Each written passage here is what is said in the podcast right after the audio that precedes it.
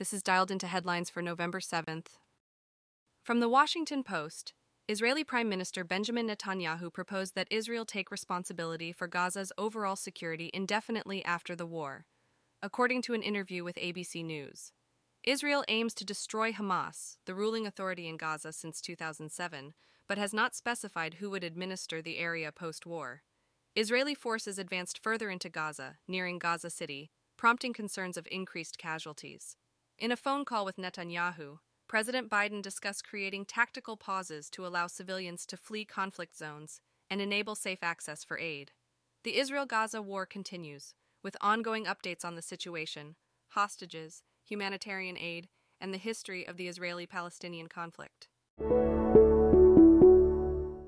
From the Hill, Trump's attorney Alina Habba criticized New York Attorney General Letitia James, calling her just not that bright. James is leading a civil trial accusing Trump and his sons of business fraud.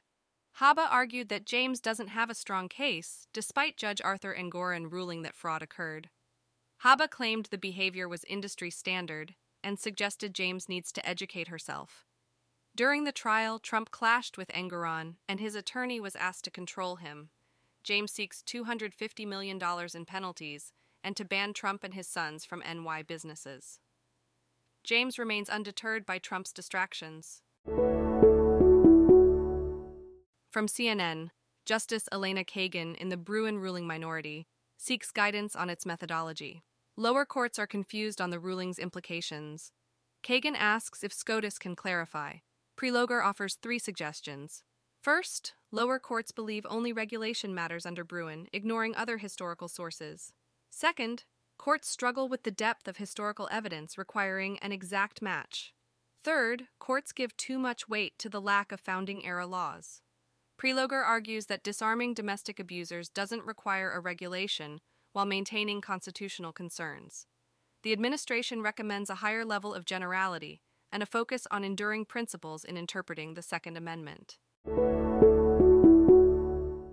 From CNN In Tuesday's elections, Democrats aim to maintain their advantages in large population centers despite challenges. Democrats have gained ground in populous metropolitan areas, while Republicans have grown stronger in smaller areas. However, Republicans' retreat from well educated inner suburbs has affected their electoral performance. The political environment looks favorable for Republicans, with dissatisfaction over the economy and President Biden's performance. The key elections in Kentucky, Ohio, Virginia, and Pennsylvania will likely be determined by the largest urban and suburban areas. Democrats hope to reinforce their message by portraying Republicans as a threat to rights and values.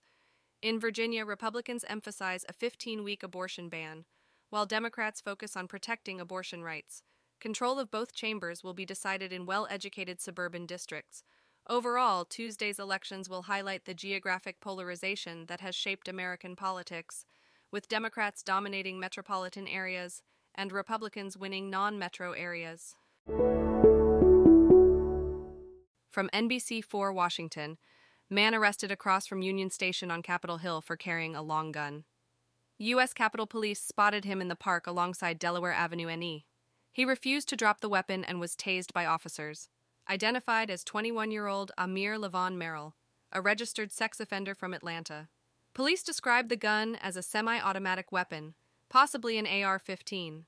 Backpack carried by the suspect deemed suspicious, leading to an ongoing investigation. Nearby park cleared while police inspect backpack. Incident not considered an ongoing threat. Streets shut down for investigation. On Sunday, another man arrested near Capitol after crashing into a barrier with a modified gun. Dialed In is written and read by artificial intelligence. You can find out more at dialedin.today. Soon we'll have, have CTA to provide feedback at dialedin.today slash feedback and ask for new topics at dialedin.today slash topics. Those don't exist yet, though.